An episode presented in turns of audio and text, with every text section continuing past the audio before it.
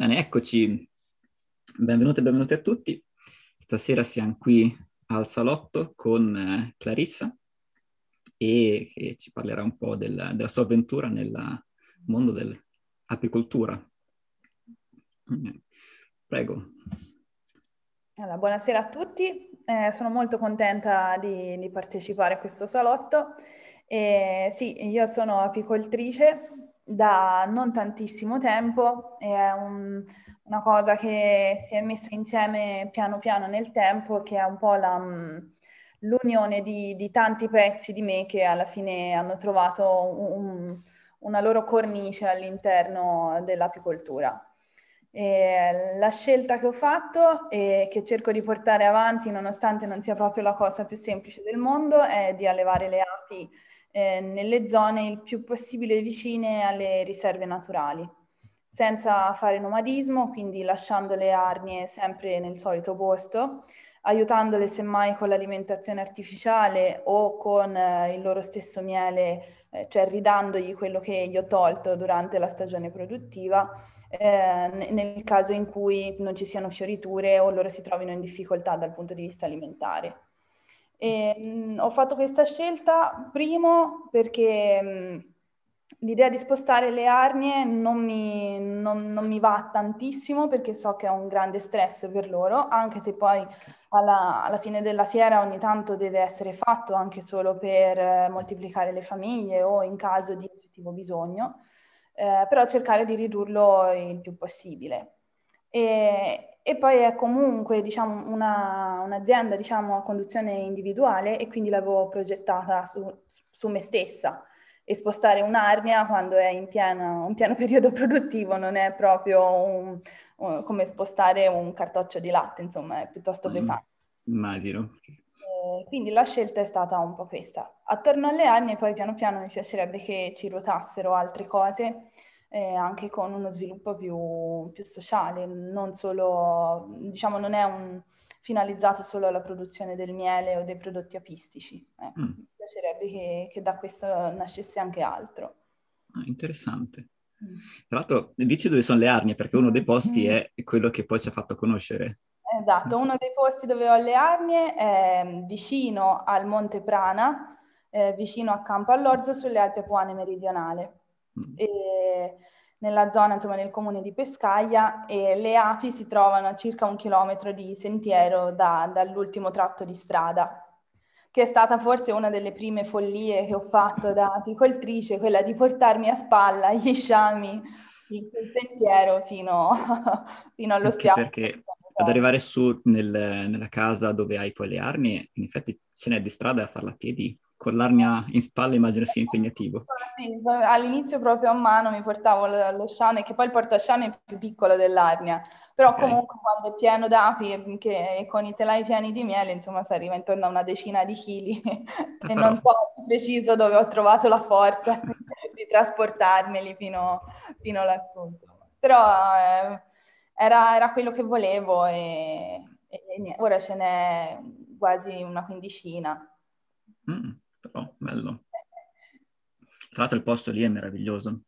Sì, sì, sì. È, è, un posto molto particolare e con delle fioriture molto particolari che ancora non sono riuscita a identificare in toto perché oltre ai castagni di questo periodo, se la stagione è positiva, eh, le api fanno un miele che è molto simile all'acacia, che però okay. non è acacia perché non c'è, non c'è acacia nella zona di, di Ritrogoli. Mm. E io ho il sospetto che sia miele di agrifoglio, però ancora non ho potuto fare le analisi melissopalinologiche che si fanno okay. ai mieli per certificarli, diciamo, della, della, purezza e quindi sono ancora in esplorazione. Ah, cosa curiosa questa. Sì, sì. Tra l'altro non, non, pensavo che l'agrifoglio fosse una pianta molto nettarifera, per quanto sia un albero carino, con mm-hmm. eh, quella foglia particolare, con tutti i pallini rossi e però non, non avrei mai detto che, che, fosse una pianta produttiva dal punto di vista del miele. Invece all'epoca ho fatto la prima volta, diciamo che ho visto questo miele, mi sono guardata intorno e ho scoperto che, che poteva essere l'agrifoglio. Sono mm. andata a cercare su internet ho scoperto che ha un buon potenziale nettarifero e, e lì è infestante, quindi ho avuto... Sì, ce n'è in effetti. Mi è venuto questa, questo sospetto che però ancora non ho, non ho verificato. Potenziale nettarifero, nettarifero significa che produce molto nettare? Sì, no, il potenziale nettarifero è quanto nettare può produrre un, una pianta e okay. quindi quanto, da, da, quanto nettare quanto miele, perché poi il miele è nettare convertito. Ok. Ah. Quindi le ho lì e poi le ho mh, mm, a Libbiano di Pomarance, non so se qualcuno sa dov'è, vicino alla riserva di Monterufoli Caselli, eh, che è una riserva naturale più piccola rispetto mm. al Parco delle Alpi Apuane, però è mm, insomma mm, una riserva piuttosto eh, piuttosto estesa, caratterizzata da macchia mediterranea. Ok. Quindi è proprio un mischione. Adesso, per esempio, c'è fiorita lerica, ma nel, nel, mezzo ci sono poi i corbezzoli e tutto quello che è più l'elicriso e ciò che è macchia. E quella, diciamo, è venuta fuori un po' per caso, per conoscenze di conoscenze, e sono dentro un agriturismo mh, mm, che è t- totalmente biologico, e le arnie praticamente guardano la riserva, davanti hanno tutta la riserva a disposizione. Sono, sono, proprio insomma, in uno dei po- e anche lì mh, fino ad ora non ho mai avuto problemi di, di, nutrizione perché qualcosa nella macchia fiorisce sempre, qualcosa riescono comunque a trovare. Ok, ma quanto eh, si allontanano dall'arnia le api? Allora, mediamente possono allontanare diciamo, la media va dagli 0 ai 3 km. In mancanza mm. di, di fioritura arrivano anche a 5. Se c'è ah. una, l'unica fonte disponibile a 5 km, fino a 5 km riescono ad arrivare. Ok. Sono forzute essere così. sì, in effetti 5 km per un animaletto così piccolo non è poco. Sì, sì, e infatti eh, poi vabbè, chiaramente sono abbastanza astute, se hanno qualcosa prima non stanno andare così lontano, ecco 5 km li fanno quando proprio intorno non, non trovano niente. Ok. Ecco, visto che hai parlato di eh, astute, cosa hai scoperto eh, vedendo e lavorando con le api? Allora, la cosa che ho scoperto è la loro resistenza. Resistenza e mm, mi viene da dire perseveranza, perché mm, per esempio l'anno scorso avevo un'arnia che non so se l'inverno l'aveva, probabilmente quando era arrivato il freddo non era così forte, non so, poi durante l'inverno non si aprono tantissimo, al massimo gli si bussa. E, mm, e l'avevo trovata ridotta malissimo, era su un telaino soltanto non so se parlo di telaino, non so se, se sapete cosa intendo. Cioè, eh, so, sono totalmente a digiuno. Mm. Eh, eh, dentro l'arnia ci sono tanti pannelli, diciamo, piccoli mm-hmm. pannelli, si chiamano telai, perché non sono altro che un, un, rettangolo di legno con la cera nel mezzo, quindi un telaio con la cera, e si chiamano okay. telaini. E sono una decina circa. E dentro sono, sì, sono dieci e le api li ricoprono da entrambe le facce. Mm-hmm che, si, che poi diventa in 3D. Ok. Ok. Era rimasta su uno, da 10 mm. che l'avevo lasciata. E non, sai, quando l'apri a primavera, sì, avevo visto la regina, avevo visto qualche operaia intorno, però non, non, non me la sono sentita di... perché quando è così di solito si accorpano a un'altra famiglia e vabbè, la regina eh, si perde, però le api rimaste si, si salvano. Ok. Però non me, la, non, so, non me la sentivo di accorparla anche perché non sapevo magari se, eh, se avevano avuto qualche malattia rischiavo di, di, contagiare le altre, non so, c'era qualcosa che mi diceva di, di lasciar perdere. Non me la sentivo neanche di sopprimerla, mh, mm, della serie, vabbè, basta, ormai sei arrivata alla fine, ti faccio andare oltre. E quindi l'ho lasciata lì per un po' e per un po' non l'ho neanche più aperta perché non, non ci volevo pensare, non volevo sapere come, come, sarebbe andata a finire perché era una situazione che mi metteva un po' in angoscia. Mm. E quando l'ho riaperta ho detto vabbè quest'arnia ormai sarà andata, la prendo, la porto via, la disinfetto e poi la riporto. E invece quando l'ho aperta ho scoperto che loro erano diventate molte, molte di più. Non erano ancora una famiglia grande, ma erano riuscite in un veramente erano un pugno d'api a ritornare a essere uno sciame degno di questo nome, insomma, e, e questa cosa mi ha stupito perché mh, hanno continuato, hanno insistito a, a rimanere attaccate alla vita e a, e andare avanti, sono state proprio resistenti e, e imperterrite perché veramente io non gli avrei dato, no? Proprio per me erano morte, non, non, non l'avevo anche guardato, sai mm. quando lasci andare, dici vabbè ok, non, non, importa, ormai è finita. Invece, e quella cosa lì è la cosa proprio più bella che, che ho scoperto delle api, che può rimanere anche pochissimo, ma, ma ce la si può sempre fare. Che bello, davvero molto bello. E secondo te, secondo te il posto dove stanno, che appunto è vicino, attaccato a una riserva naturale, quindi magari eh, libero da, da smog, da altri danno, effettivamente molto da mangiare può, essere, può aver aiutato.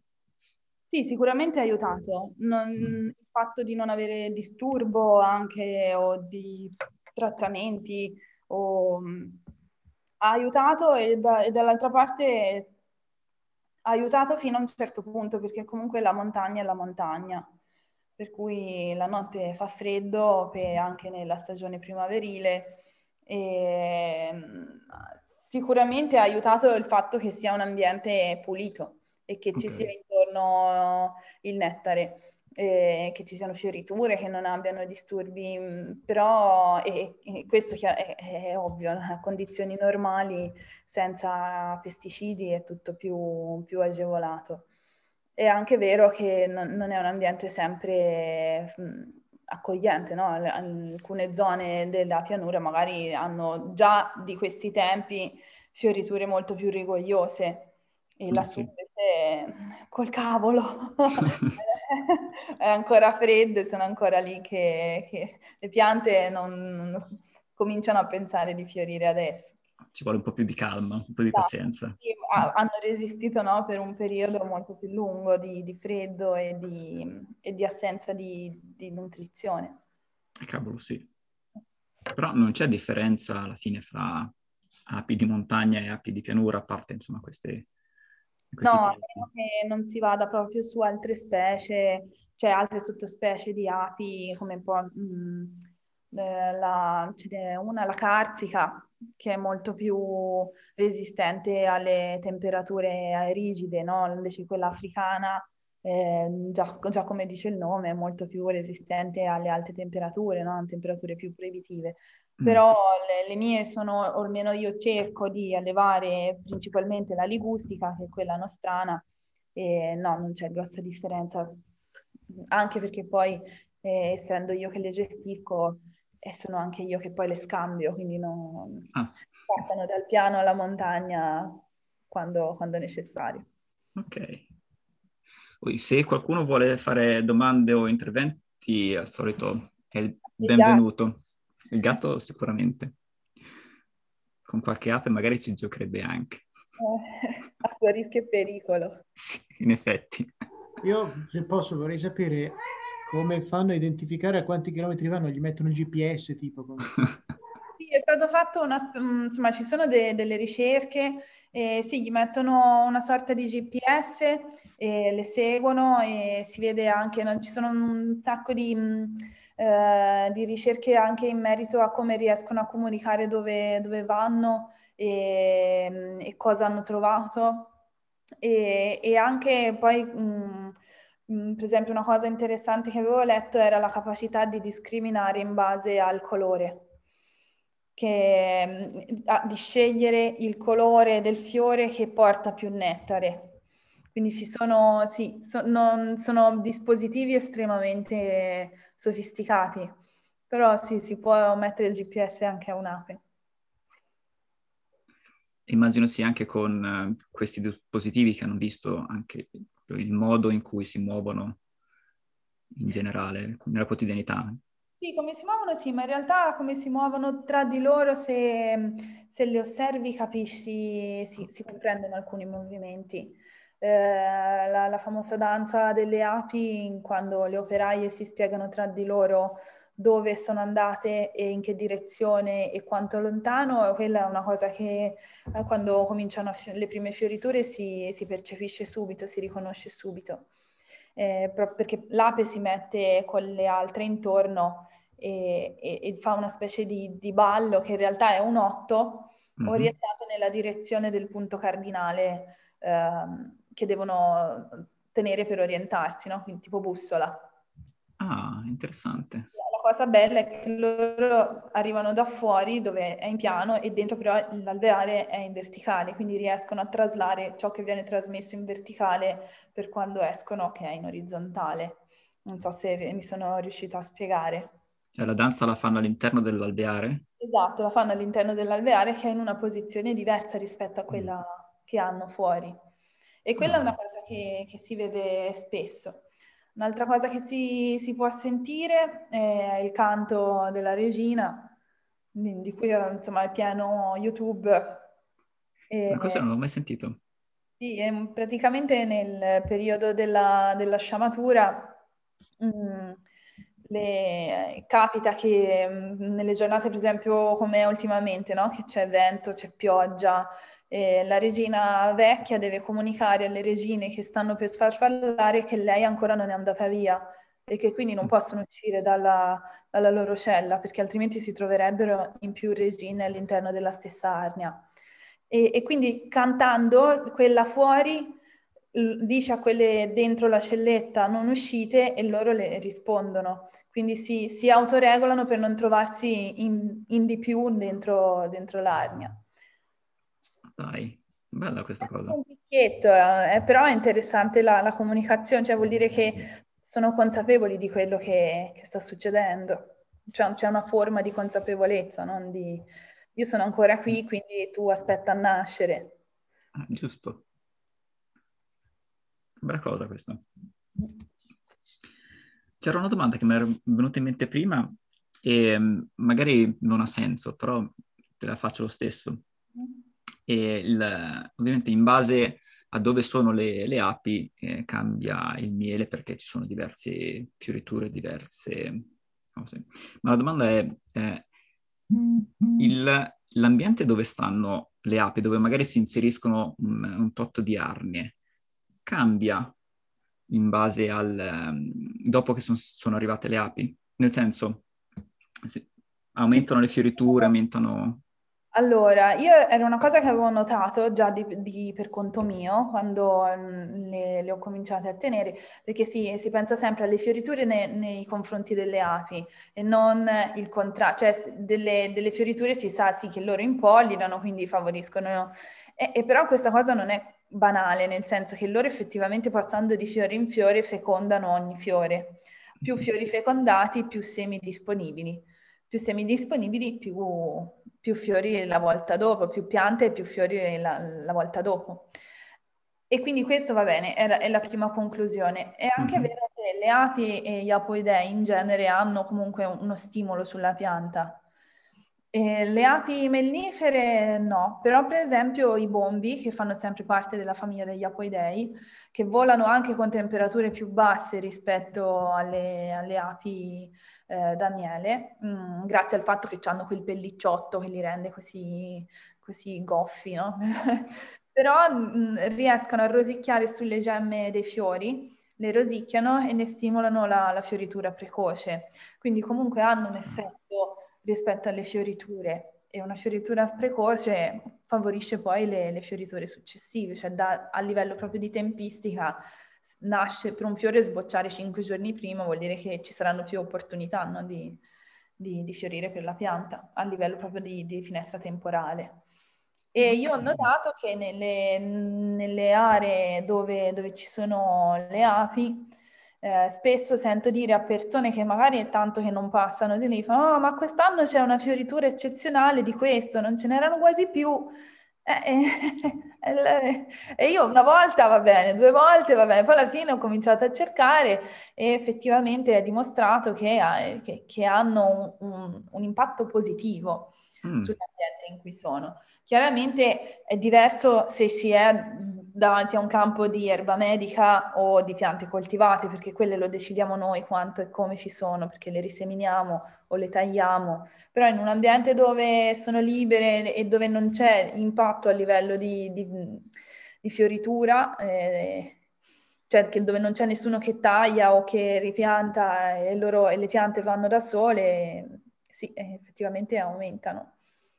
Poi chiaramente eh, ci sono tutti gli altri eventi le, le, se piove, se non piove, se fa freddo, se mm. fa troppo caldo, quello chiaramente è, è, tutto l'ecosistema che interagisce, però quando, quando, mi è capitato di incontrare i turisti o le persone che, che passano e si vanno a fare una passeggiata, che, che, magari conoscono le zone, mi dicono, ah, quest'anno ce n'è, ce n'è molti di più di non ti scordare di me. Mm, c'era tanto che non ne vedevo così tanti. Vedi? C'è una ragione allora. Qualcosa sì. di buono ho fatto. Cavolo, sì. Sì, in effetti poi eh, andare a, a, curare le api e quindi gli insetti aiuta anche effettivamente a curare anche il territorio certo. circostante in un certo senso. Sì. Che poi si dice sempre, però poi non, non, quando lo realizzi è un'altra cosa, quando proprio lo, lo, lo vivi no? in prima persona è, ti rendi conto di quanto in, scala è davvero importante. Cavolo, sì. Qualcun altro vuole chiedere qualcosa?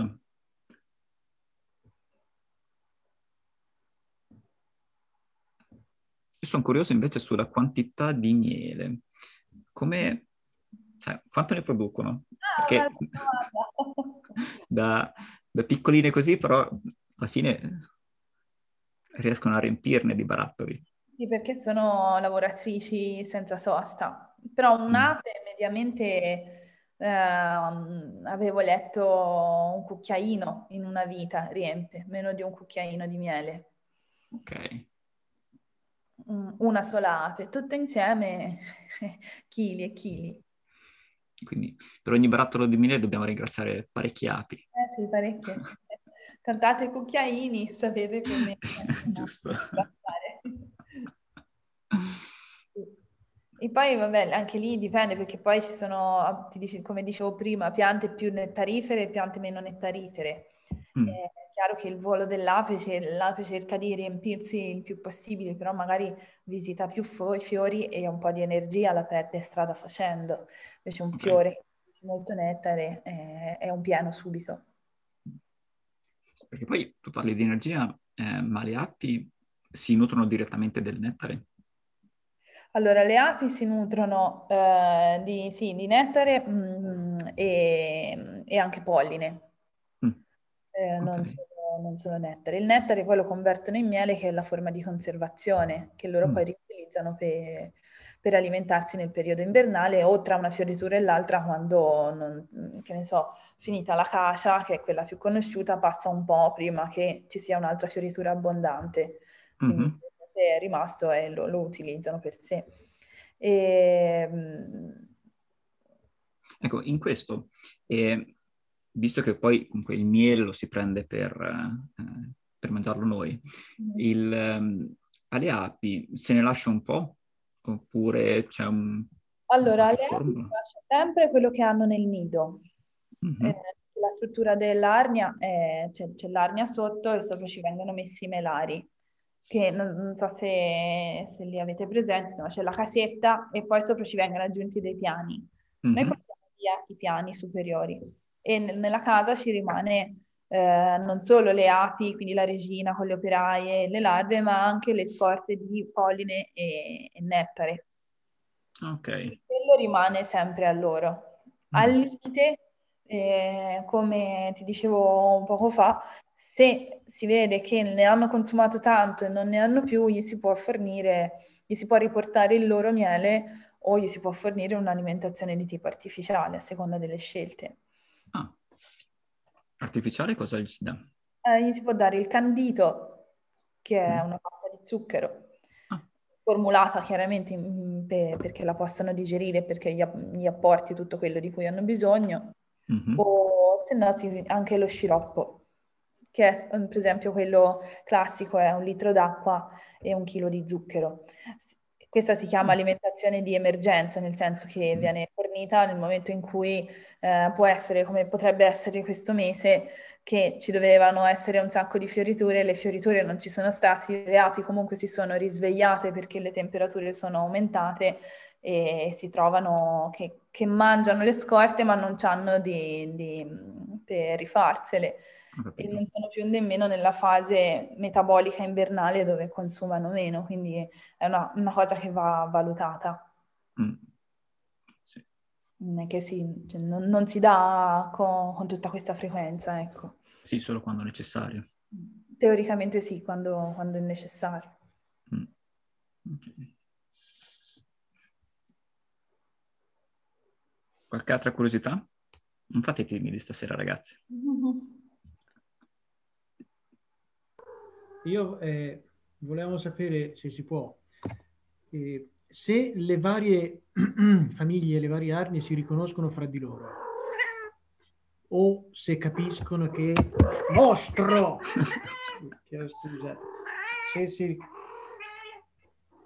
sì, è curiosa sì, anche lei. Nel senso che hanno degli indizi chimici perché c'è c'è, c'è un c'è un articolo molto interessante di Zygmunt Bauman a riguardo che diceva che una volta si pensava che le famiglie di vespe, per esempio, si riconoscessero fra di loro, quindi c'erano marcatori specifici, quindi se mettevi una vespa in un'altra eh, comunità di vespe, gli facevano la guerra, eccetera, poi si è scoperto che non era così, perché eccetera, eccetera. So se... Allora, le, le, api tra di loro, diciamo, hanno un odore caratteristico della famiglia.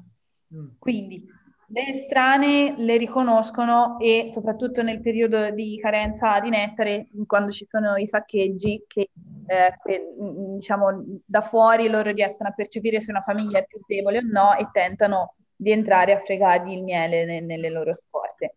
Questo, diciamo, eh, loro si riconoscono. Possono accettare le estranee nel caso in cui vengano munite di qualcosa di interessante per esempio, se un'ape si sbaglia e invece che rientrare nella sua arnia, entra nell'arnia accanto dopo aver fatto il piano di nettare, la accolgono più che volentieri. In quel caso lì, o polline o anche sia, se, se arrivano con un carico, mh, mm, la, la, accettano. Poi in realtà ci sono delle situazioni magari dove, mm, dove può succedere che c'è un po' di confusione, mh, mm, per cui a volte le, non stanno a farsi la guerra, ma cercano di ridarsi un ordine. Per esempio, eh, quando si, si travasano le, le, gli sciami, oppure un'arnia, mettiamo che un'arnia si rovina, si rompe e va sostituita in campo. Al momento in cui fai il travaso e le sposti da, da una, dalla cassetta rotta a quella nuova, si crea un po' di confusione intorno, perché loro la cassetta nuova mica sanno che forma ha, che colore è, gli ci vuole un po' impararlo. Ci sta che entrino eh, da altre parti. In, que- in, quel caso lì mh, mm, la mia idea, mh, mm, che andrebbe confermata, è che c'è talmente tanta confusione intorno che non fanno troppo caso a dove e chi rientra da che parte, perché c'è, c'è veramente un traffico incredibile davanti alle porticine. Mm. E una volta ho visto usare il borotalco nel caso di fusione di due arnie diverse, però non so se è un rimedio del contadino oppure se ha una base. Mm, allora, un rimedio del contadino, forse più che il borotalco, non so se era borotalco o se era zucchero a velo. Ah, no, no, era borotalco. Eh, ok, il borotalco non lo so, so io quando mh, mm, mi avevano suggerito, poi non, non, l'ho mai, non l'ho mai dovuto fare, però mi avevano suggerito il, lo zucchero a velo. Mm perché essendo loro coperte di zucchero, comunque è una cosa che a loro interessa, eh, sono occupate a ripulirsi, sono occupate a mettere a posto quello che, che, che arriva e quindi l'odore si camuffa nel frattempo e loro non, non, si, non si, percepiscono come estranee. Mm. È proprio una questione di, di, velocità con cui fai l'operazione di accorpamento. La tecnica, per esempio, che ho usato io è, è quella che chiamano col giornale, nel senso che eh, unisci il, du, il, sopra, metti un'arnia sopra e un'arnia sotto divise da un foglio di giornale. In quel caso lì, col fatto che loro lo rosicchiano per liberarsi, nel frattempo che sono insieme, che fanno questa operazione, si, si annusano, gli odori si mescolano e e loro si, si riconoscono, quindi poi alla fine non si percepiscono più come diverse, perché hanno diciamo, lavorato insieme e si sono fusi gli odori. E, e mettendole invece semplicemente una sopra l'altra senza divisorio no, non è così facile. Insomma, il, ris- il rischio che si, che si, riconoscano e si percepiscano come diverse è molto più alto e il fatto è che poi vince la più forte. Mm. In quel caso, quindi una delle due eh, verrebbe poi attaccata e eliminata. È una delle due perisce, magari qualche, qualche ape comunque si salva, però mm. teoricamente no. Okay. Perché hanno comunque anche loro una forma di competizione, chiaramente eh, per, nella, anche la difesa non è un caso se ci sono no, le, le, api guardiane e, e tutta la, la truppa col pungiglione. Ogni arnia quindi ha la sua regina, ha la sua famiglia. Ogni arnia ha la sua regina. È una cosa che mi chiedono spesso, se c'è una regina sola in ogni apiario, se ce n'è una in ogni cassetta. Mm. E, e, sta sempre solo ne, nel piano di sotto, quando le, le guardate. Ah, ok. Perché non ce la facciamo andare, no? no perché, perché lei andrebbe ovunque. Ah sì? Non, sì, perché quando poi porti via i, i melari, porti via solo le parti di sopra, eh, n- non ti puoi portare via la regina con le larve, la covata e tutta la famiglia, bisogna che tu porti via solo miele. E quindi ci una, una, griglia in modo che lei non, non, riesca a passare su, ma che possano andare su solo le, le operaie. Perché lei è più grande delle operaie, giusto? È un po' più grande. E la, la struttura del, delle api, la struttura organizzativa delle api, c'è la regina, le operaie? Eh, sì, c'è la regina, le operaie e i fuchi. Poi eh, la mm. regina, che in realtà mh, mm, vanno intese non come singoli individui, ma come se fossero un organismo solo. E dentro, dentro cui ognuno ha un ruolo, no? La regina è l'apparato riproduttore e poi ci sono tutti gli altri organi.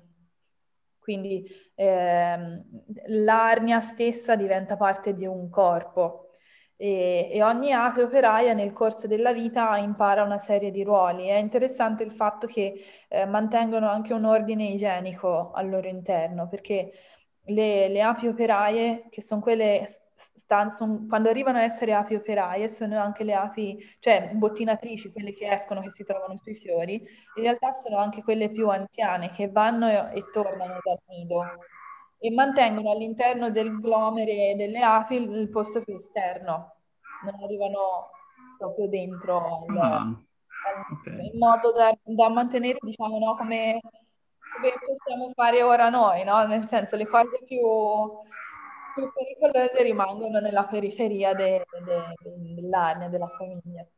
Mentre le, quelle che si occupano delle larve solitamente sono api nate da poco e che quindi sono ancora giovani e non, non hanno avuto contatto con l'esterno, quindi nessun contatto con virus e quanto possa esserci fuori. Quindi è una forma igienica. È molto interessante questa cosa. Bello. E quante, ehm, come numero per ogni arnia? Indicativamente, ovviamente. Migliaia, milioni.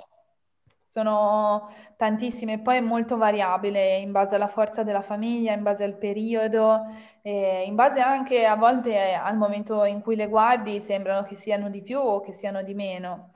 E, d'estate, per esempio, mi capita di aprirle magari la mattina intorno alle 9 su a ritrogoli.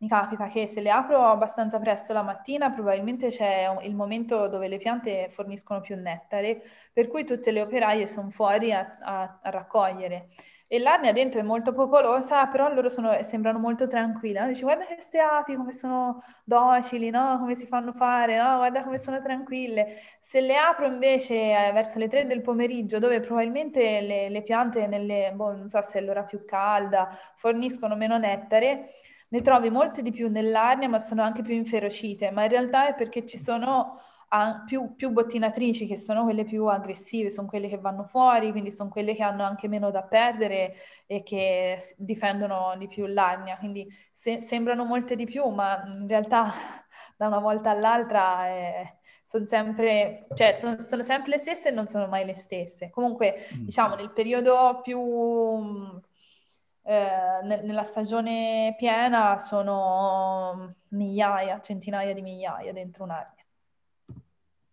Decisamente tante. Sì. sì. perché mi immaginavo qualche migliaio, ma centinaia di migliaia in effetti non, non pensavo, sono veramente un bel po'. E hai parlato di difesa. Mm-hmm. Come e da cosa si difendono?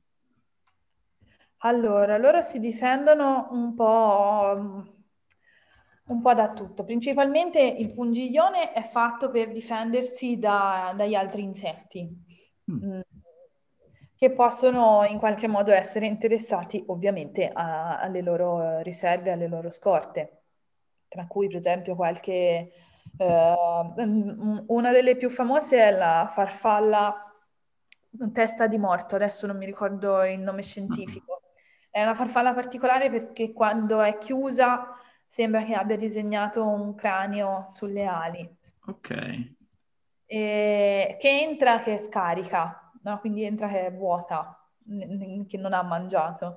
Però si porta via fino a un cucchiaio di miele.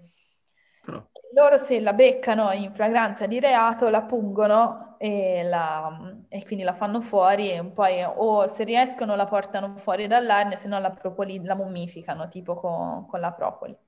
Ah. E il pungiglione è fatto tipo coltello, quindi ogni, ogni pun- non è solo veleno ma è anche proprio una ferita come quella da coltello che chiaramente data sulla superficie di un altro insetto o di, un, di, un, di una struttura solida, per loro non ha nessuna conseguen- conseguenza. È sulla pelle elastica che loro hanno poi la, la, la, la, fine più tragica, perché essendo fatto tipo lama di coltello, quindi seghettato, quando arrivano a estrarlo rimane incastrato ne, nella nostra pelle che è elastica o in quella, per esempio, anche a volte capita che nelle arnie più vecchie possano entrare anche i topolini Mm. E a loro questa cosa non gli va tanto bene, li fanno fuori. Si trovano. Eh, a me fortunatamente ancora non mi è capitato perché ho le armi piuttosto nuove e tengo sempre tutto chiuso, però eh, succede che, che, possano entrare, magari si è spostato qualcosa e, e loro si, si difendono in, verso, verso, tutti, compresi i calabroni. Mm che, lo, che tendono invece a catturarle per mangiarsele. Si mangiano proprio le api loro? Sì, si mangiano, le, mangiano, le catturano al volo e se le portano al nido e se le mangiano, le, le danno da mangiare alle loro larve. Sì, simpaticoni. Sono, sono nel, nel, microcosmo sono i lupi e le api sono le pecore. Ah. E dal, dal freddo come si, si difendono? Perché eh, dal freddo si difendono facendo il, il glomere, che è una, una specie di, di, palla di api, mm. all'interno della quale chiaramente sta la regina nel luogo più protetto. E, loro, diciamo, si fanno caldo eh, contraendo i muscoli delle ali senza muovere le ali. Ok. Li, li contraggono e quindi um, come, come, quando noi, diciamo, se, se, stringiamo il pugno, dopo un po' sentiamo che diventa caldo. Mm-hmm. E, e, loro si scaldano così e poi fanno a cambio, quelle più esterne vanno verso l'interno e, un, e, e recuperano quindi un po' di energia perché chiaramente la superficie più esposta è quella esterna e, si raffreddano con più facilità. E sono interessanti quando, quando le, mi è capitato a volte di dover alzare il tappo in un momento freddo perché magari gli volevo aggiungere un po' di miele o gli volevo portare un po' di candito, quindi c'era da fare un'operazione veloce.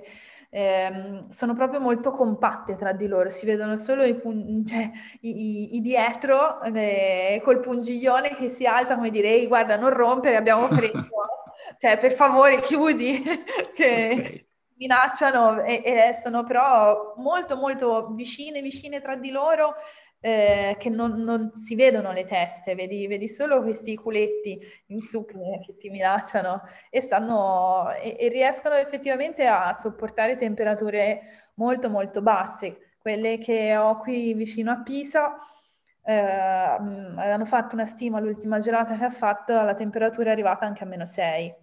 Così mm. come d'inverno, quando nevica o quando va sotto zero, e io poi sono andata a riaprirle preoccupata perché alla fine ha gelato, ha gelato le piante nella serra, figuriamoci cosa è successo Cavolo. fuori nella serra.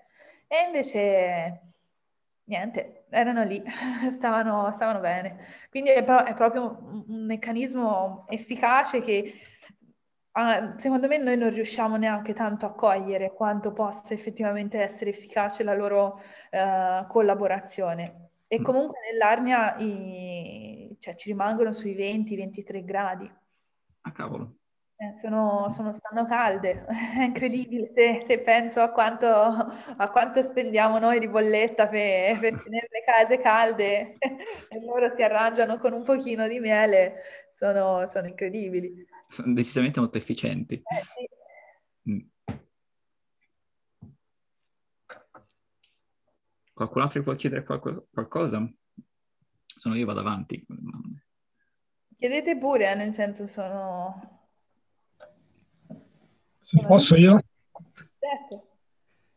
Ciao, eh, sono Luca. Eh, volevo chiedere una cosa un po' semplice, banale, sulla colorazione, sulla sostanza del miele, che alle volte me ne sono accorto prendendolo dal supermercato, che era sempre quella, quella marca, era sempre eh, c'erano proprio due vasetti, quello vecchio e quello nuovo.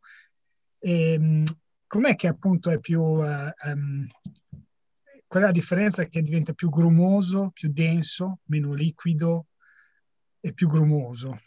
Eh, allora, quello è un fenomeno normale della maturazione del miele, che la, si chiama cristallizzazione, perché il miele non è altro che, che zucchero poi alla fine, eh, è uno zucchero che nel tempo ha questa tendenza a ridistribuirsi in cristalli di zucchero. Quindi quando noi lo smieliamo è sempre liquido e dobbiamo stare attenti quando si smiela che sia anche sotto certa, um, un certo contenuto di acqua, perché altrimenti se c'è troppa acqua ancora rischiamo di farlo fermentare. Quindi la sua, la, la sua disidratazione fa sì che nel tempo poi si solidifichi. Il miele solidificato non è andato a male o meno buono di quello, di quello appena smielato. È un po' meno fresco, ma conserva comunque, cioè è un prodotto che si può sempre mangiare, che si può sempre utilizzare e conserva gran parte degli aromi de, del miele iniziale. È la sua maturazione fisiologica, è come se... È come... Mm, Il formaggio che matura, che, che invecchia. Sì, sì, però... Disidratato. Esatto, sì, sì. Meno sostanze chimiche tipo lattosio, cose del Ma infatti a me piace molto di più. Io ci avevo... Eh, dipende dai gusti, a alcuni piace il miele solido, a alcuni invece molto ah. liquido. Ognuno ha la sua, la sua preferenza. Ma a livello nutrienti, chimici, cioè la, la, la, quale, sì. più, quale, fa meglio, fa più buono, eh? Sono uguali fresco chiaramente contiene molte più aromi e molte più vitamine di quello eh, che, che, viene conservato. Considera che le api lo, d'inverno lo mangiano quasi solo solidificato, perché è una cosa di, legata alla maturazione ma anche alla temperatura. Quindi loro spesso se lo trovano cristallizzato, ciò nonostante no, non vanno in difficoltà. Si aumentano. No. E poi vabbè, dipende, la velocità con cui avviene il processo dipende dal tipo di nettare iniziale.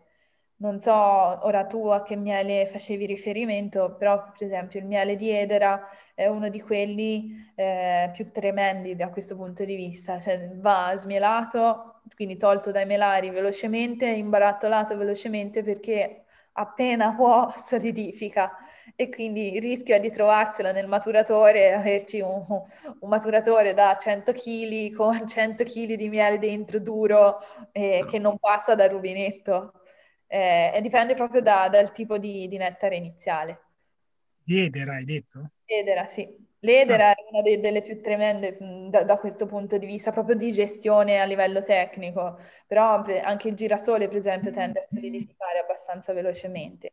Il girasole è avvantaggiato dal fatto che essendo estivo anche le temperature calde dell'estate eh, favoriscono il fatto che rimanga liquido. Non so se vi è mai capitato di, eh, di far sciogliere il miele solidificato in casa. Quella è un'operazione che, è, che, quella sì lo danneggia il miele, cioè qualcuno lo fa sciogliere a bagnomaria per riaverlo liquido, come si fa con la cioccolata. Mm.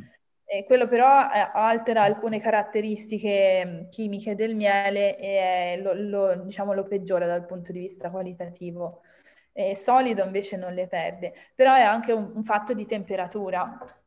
Aumentando le temperature il miele ritorna liquido. Infatti io lo metto in frigo per renderlo un po' più solido perché sennò se no, eh, vedi. in estate soprattutto è una cosa... È una cosa... Sì, è era, mille, era, mille, fiori comunque quello che io ho visto. Eh sì, poi, poi il mille fiori cambia in base ai mille fiori che ci sono dentro. Vuol dire è un po' misto quello di mille fiori invece che essere specifico. Sì, vuol dire che non è una fioritura sola, che loro sono andati su tutto ciò che trovavano o che eh, mm. l'apicoltore ha unito ai melari di più, di più apiari anche in periodi diversi. Che ne so, io ho un, un melario primaverile, però non, non lo smielo perché un, mettermi a accendere il laboratorio per un melario solo non mi conviene, aspetto qualche mese, ne ho eh, una quindicina e li smielo tutti insieme. È comunque miele di mille fiori, di più melari uniti. Ora chiaramente mh, mm, si cerca di, di farlo, te- poi tanto finché rimane con le api il miele non va a male, quindi lasci lì il melario quando hai sufficiente melari da, da togliere vai, li prendi e, e, li smieli tutti insieme. Non so se mi sono spiegata. Quindi è mille fiori sia perché le api non, non sono andate su una, um, su una fioritura specifica, ma può anche darsi che siano state mescolate più fioriture ehm, perché a livello tecnico tornava più, più, utile fare così. Insomma, ci sono poi delle... Eh, il che non cambia assolutamente la, la, qualità di quello che viene fuori, è proprio solo una decisione operativa. Mm. Sì, ho capito. E poi il mille fiori cambia consistenza e cambia colore in base proprio ai fiori che c'è dentro. Ok. E è sempre un, una scoperta. Perché poi tra l'altro il mille fiori di un anno non è uguale al mille fiori dell'anno prima, anche se l'hai fatto nel solito periodo, perché eh, quest'anno per esempio su in montagna ci sono molto più viole eh, mm. dell'anno scorso, l'anno scorso c'era molto più fioritura di non ti scordare di me, eh, okay. dipende probabilmente non ti scordare di me sono più indietro perché fa più freddo, le viole sono partite prima e sicuramente nei melari ci sarà qualcosa di diverso. Beh, bello anche questo che si va a sorpresa di anno in anno. Infatti il, il, i vasetti dei mille fiori sono quelli più divertenti perché eh, insomma io anche con gli apicoltori che conosco ogni tanto ci riscambiamo perché ognuno avendone in posti diversi ha la sua miscela e nessuno sa cosa c'è dentro, è una magia. ogni volta apri e senti un aroma diverso. Cavolo, bello. Sì, immagino che anche quelli che c'è scritto di acacia, di castagno, ma com- come fa a essere solo una, una pianta, l'estratto, mi sembra un po' strana la cosa. Cioè. Sì, diciamo che loro sono fedelissimi alla fioritura che più gli torna comodo in quel momento lì. Quindi nel senso è quella più abbondante. Chiaramente se hanno davanti tre ettari di, di, erba medica o di sulla e eh, vanno sull'erba medica e la sulla anche se magari poi un po' più avanti c'è un castagno fiorito. È proprio una questione anche di come loro si comunicano le cose. Eh, è chiaro che poi c'è il momento dei 15 giorni della cacia che loro preferiscono quel nettare lì e quindi tendono a preferire la cacia. Se il nettare di acacia non ha eh, riempito totalmente i melari e lo, lasci lì il melario ancora un po', loro lo riempiono con altre cose che trovano. La denominazione sul barattolo è legata alla percentuale di quel tipo. Prevalenza. Sì, esatto. E poi ha delle caratteristiche organolettiche specifiche, no? Un po' tipo il vino. Cioè deve essere quel colore lì, deve avere quella consistenza lì e, ah. e deve avere quel profumo lì caratteristico. Poi chiaramente ci sarà acacia e se intorno è fiorito eh, le rose o è fiorito le margherite andranno anche su, sugli altri fiori. Ci sono i corsi da sommelier anche per il miele. Sì, sì, sì, ci sono, ci sono. Giustamente. C'era Fabio che forse voleva chiedere qualcosa, non so se è fuggito, aveva un dolce da, da controllare. A proposito di, di miele e di dolcezza. No, se anche Alessandra e Cristiana, se avete qualche domanda o curiosità, fatevi sotto. Eh, sono Alessandra. Ciao. Ciao. Allora, chiedevo la differenza, che io non la so, eh, tra ehm, nettare e, hai detto, non propoli, mi viene propoli, ma non è propoli. Eh, e Polline. polline, e polline, bravi. Allora, Qual è la differenza? Allora, io- il nettare è una sostanza che i fiori e le piante producono eh, proprio per attirare gli insetti impollinatori. Hanno Mhm. tutta una strategia loro interna fisiologica per raccogliere questo, questo zucchero diluito eh, in, diciamo, in- in delle specie di, come se fossero coppette all'interno o all'esterno del fiore, dove l'insetto che loro vogliono attirare ci, si, ci si può avvicinare in modo da poterlo prendere. Quindi quella è proprio una cosa che loro offrono agli insetti. Sì, i fiori. Esatto. Il Ok. polline è invece il gamete maschile del fiore. Quindi Mm. le, le api lo raccolgono sia per mangiarlo, che ci fanno le- quelle palline, non so se le avete mai viste. Sì, quelle gialle, torno alle zampette. alle zampe, eh, però nel mentre che, che ci sono e si spostano di fiore in fiore, quello che hanno addosso cade e toccando un altro fiore si, si poggia su quello che è invece l'apparato riproduttore femminile del fiore accanto e favoriscono in questo modo la fecondazione. Quindi il polline è proprio il gamete maschile, mentre il nettare è una, una sostanza che la pianta produce per attirare l'insetto che vuole che faccia questa operazione. Mm, bello, interessantissimo il mondo delle api. Uno scambio equo. Sì, è un Mm. Eco e poi insomma è, è proprio una coevoluzione, si, si dice, Sì, Eh, nel senso che alcuni, alcuni fiori sono specializzati con alcuni tipi di insetti, nel senso le api non vanno su tutti i fiori perché in alcuni fiori non riescono a entrare, eppure il nettare c'è. È che s- quel fiore lì si è evoluto con un insetto specifico e quindi solo quell'insetto riesce a entrarci. Non so se avete mai visto, ci sono, eh, che non mi ricordo neanche se sono proprio apoidei o se fanno parte di quella famiglia, sono specie sempre fatti tipo bombo, però un po' più giallini e hanno una specie di, di trombetta che inseriscono come se fosse una siringa, che inseriscono nel fiore e prelevano il nettare. È chiaro che il fiore si è evoluto perché ci entri solo quella- quel tipo di siringhetta, l'ape non ci riesce a entrare perché ci deve entrare tutta, con tutta la ligola e quindi no- non ci può andare.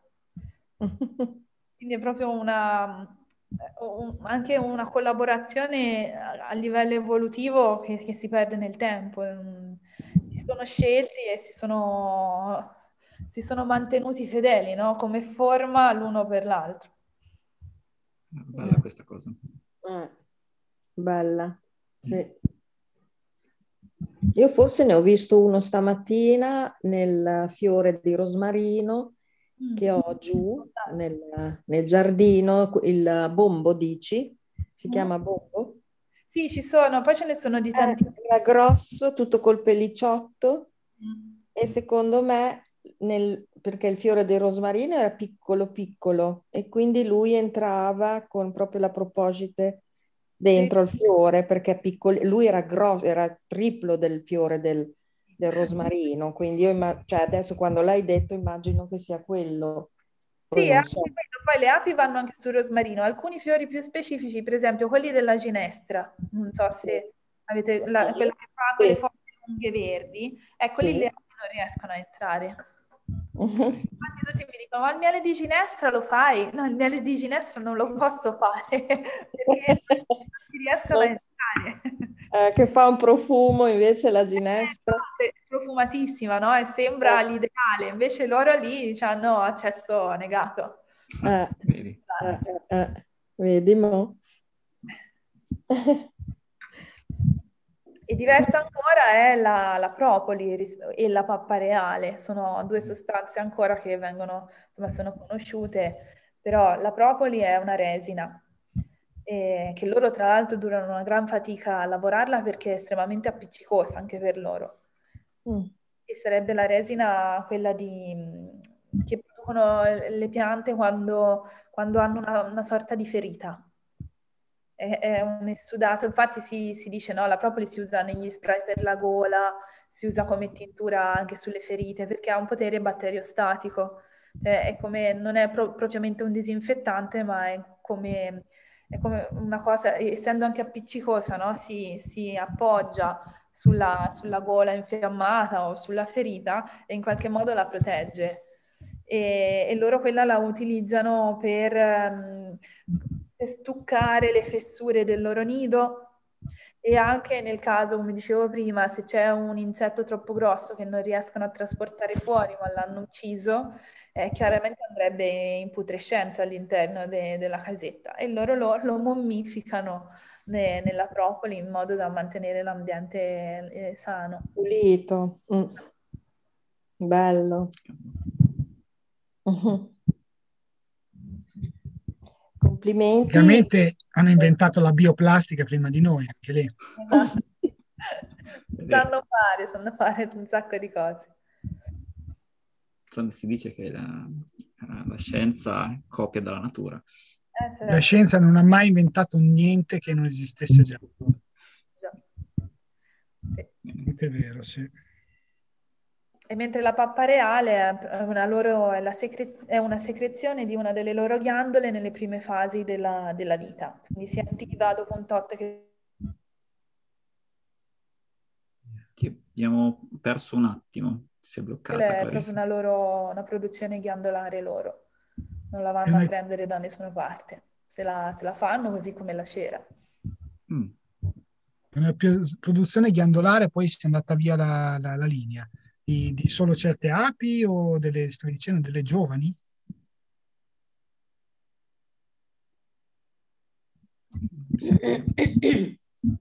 È saltata la...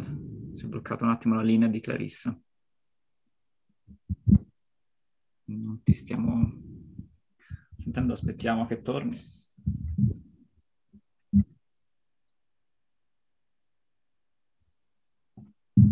Eccoti.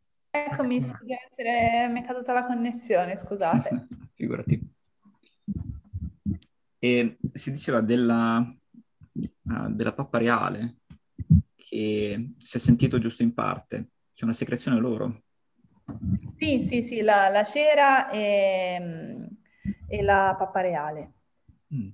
Sono secrezioni loro, sì, sia, ora non so dove siete arrivati, però la, la mm, pappa reale è proprio una ghiandola apposita che si, si, attiva dopo un po' che sono nate e si spenge, eh, si, si spenge nel senso fisiologicamente dopo un po' e, e serve per nutrire le, le larve.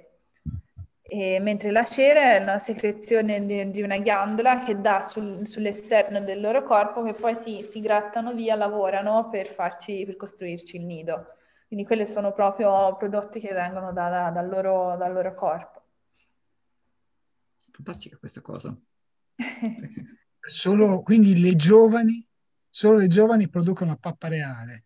Sì, solo all'inizio, diciamo all'inizio, poi in caso di necessità riescono anche a ri- ri- ritornare su fasi che avevano già superato, però è una cosa molto, molto rara. Solitamente è proprio una, una fase del loro sviluppo quella della produzione della pappa reale, che è il momento che accudiscono le, le sorelle. Forse è una capacità che smettono di produrre proprio perché non ne hanno bisogno, divisione dei compiti. Sì, sì, Ma... sì, esatto. A un certo punto cambia l'età e quindi cambia il ruolo che hanno, di quello che devono fare ne, nell'alveare. Ma non è la pappa reale anche quello con cui nutrivano la, la regina? Sì, sì, sì. E la differenza infatti tra operai e regine è proprio l'alimentazione da larve, nel senso che le, le larve di operaio vengono alimentate a pappa reale per i primi tre giorni e dopo i primi tre giorni pappa reale e polline, quindi è, un, è una roba più mescolata. Invece la regina viene alimentata solo a pappa reale e basta la differenza di alimentazione per far sì che, che cambi il destino dell'ape. Ah. Sì. È l'alimentazione che, che, che crea la, la, la, specie, diciamo, la, la specie. Re- sì, eh, se, se viene alimentata solo a pappa reale sarà regina, viceversa sarà operaia. Ma dai, adesso, adesso ho capito infatti quella cosa che, eh, che non avevo capito e non sapevo. Io sapevo che se quando moriva per un incidente la regina, eh, una larva mutava, dicevano, facevano semplice, mutava in, in regina. Sì. Che comunque è una cosa difficile, mutare, vabbè. E invece è una scelta de, sempre dell'organismo insieme, cioè nutrendone in quella maniera ne creano una. Esatto, sì, quando si, si rendono conto che sono rimaste orfane, eh, scelgono una delle uova degli ultimi, di solito una delle ultime uova deposte e la, e, e la allevano in maniera diversa, poi ne possono scegliere una o più di una eh, dipende da, da, da, come si sentono, nel senso che se è un ricambio, diciamo, fisiologico, ne allevano una, perché lo sapevano che la regina era arrivata al fine de, della, della, vita, per cui ne scelgono una e la loro ehm, vanno avanti, diciamo, con più calma. Quando invece la, la, perdita della regina è più repentina, per una qualsiasi ragione, eh, le fanno di emergenza, per cui ce ne sono diverse, perché magari no, non hanno più uova fresche e allora cercano di allevare una larva che magari aveva già un po' cambiato, cercano di, di recuperare, per cui fanno più tentativi e ne mettono... Ah, è andata di via di nuovo. Di nuovo bloccata. Ah, ecco, sei tornata, è andata via di nuovo la linea. Eh, e fanno più tentativi e poi è andata via. Fanno più tentativi per sicurezza, perché non hanno più quel tempo e quella calma organizzata esatto. e non c'è la sicurezza. Ed è così allora che si immagino si formino delle larve regina che vengono però fermate dal canto della prima regina che nasce, mm. che dice non c'è bisogno di voi adesso. Sì, sì, oppure la, la, se le portano anche avanti tutte e poi la prima che nasce punge le altre le, le fa fuori, decide lei. Ah, se sono già nate le, le punge? Sì, sì, sì. No, perché dicevi prima che ci sono le cellette. Sì, quello è, è il canto vecchia. della regina che dice ferme lì. C'è la regina vecchia, dice alle altre, oppure se hanno deciso di sciamare in più volte, ma se è un cambio regina perché sono rimaste orfane, quella più forte, la prima che nasce, fa fuori le altre. Giustamente, ce ne, ce ne deve essere solo una. Eh sì, la regola è quella. Eh sì. Stiamo arrivando verso la fine della, della serata, che sono le 10 e un quarto ormai. C'è qualche altra domanda che volete fare? Se no, Se no io tornerei eh, su, su di te, Clarissa. No, no, c'è Alessandra. Sì. Vai Ale.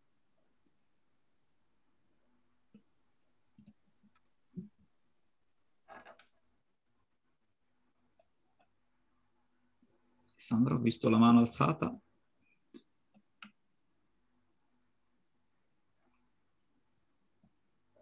C'è solo la mano alzata. No, eccomi, eccomi. No, non riuscivo più a mettere il microfono, sono imbranato. Voilà.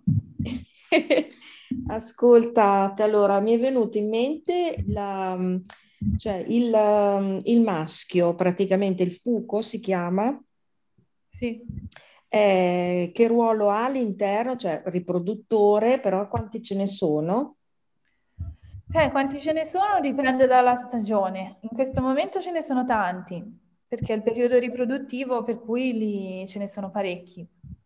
Nel periodo invernale non ce n'è nemmeno uno. Autunno e inverno niente fuchi. Perché? È perché no, diciamo, non, non, non sono utili uh, nel, nel, periodo invernale perché il fuoco fondamentalmente ha un ruolo all'interno della, della colonia eh, come diciamo sia sociale, nel senso proprio come collante, perché comunque collabora eh, con la, l'allevamento delle larve, collabora col passaggio eh, del nettare, eccetera. Però no, non è di per sé, non va fuori dall'arnia a cercare nettare, non si occupa di una cosa in particolare, la, la sua funzione è quella meramente riproduttiva. E, e, quindi è presente nell'arnia solo nel periodo in cui c'è bisogno dei, dei riproduttori. Nel periodo invernale e autunnale dove la riproduzione non c'è, il fuoco no, non, non, non, viene mantenuto nell'arnia perché è un, una perdita di energia, cioè dovrebbero nutrirlo, dovrebbero farlo sopravvivere nella stagione peggiore per la sopravvivenza eh, della famiglia intera. Quindi vengono allevati e sono presenti ne, nella cassetta solo nel periodo primaverile estivo. Mm-hmm. Grazie.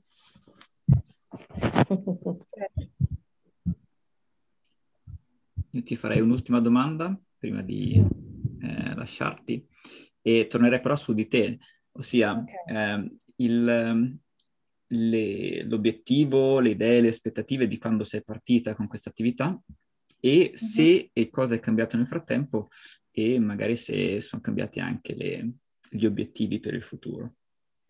Allora, le aspettative erano... Sì, direi che, che le ho soddisfatte, le sto soddisfacendo nel tempo.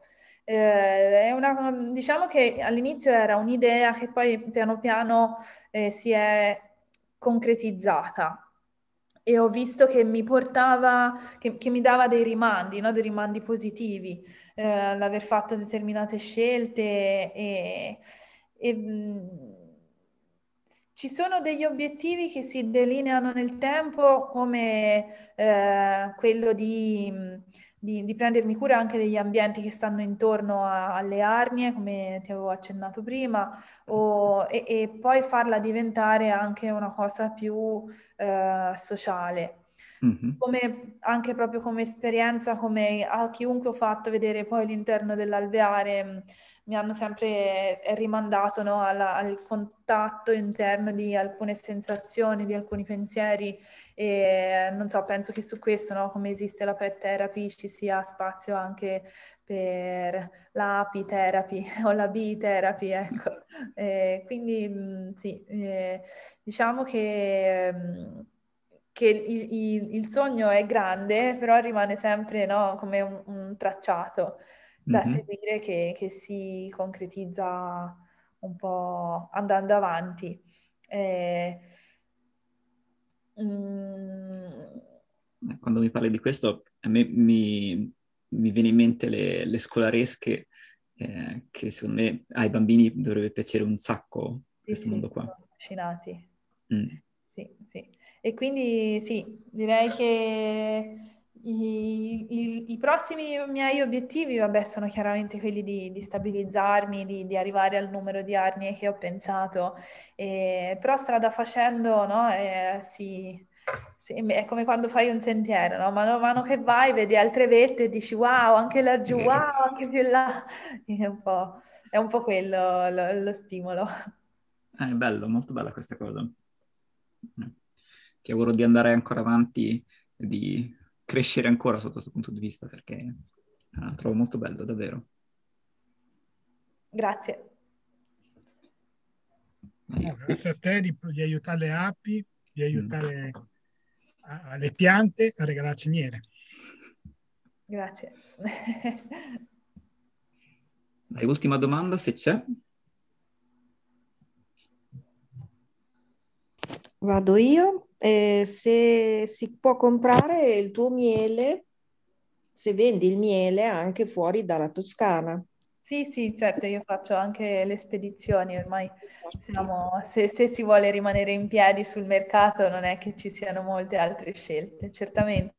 Su, sì. Sul sito o per cellulare, se, se vi interessa qualcosa mi, mi, chiedete, io quello che ho vi, vi, fornisco. Sono molto sincera nel senso che se, se una qualità di miele non la ho, ne, non, non, è che vi vengo a dire è questa e vi vendo una cosa più o, o, la, o, la, compro al supermercato. Quindi abbiate pazienza se, se non trovate il gusto preferito, e dipende dalle api, dipende dalla produzione, dall'annata.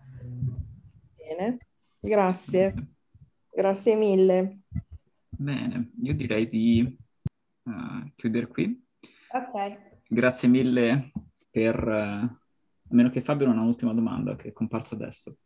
Ah no, così perché eh, ho le vesti intorno, quindi tolgo audio e video perché sennò danno noia. sì. Okay. ok, vi ringrazio tutti per aver partecipato, mi ha fatto molto piacere e, e ti ringrazio Alberto per, per questa opportunità. Ma grazie a te, è stato veramente un bel piacere e un, una bella scoperta. Quindi grazie a tutti.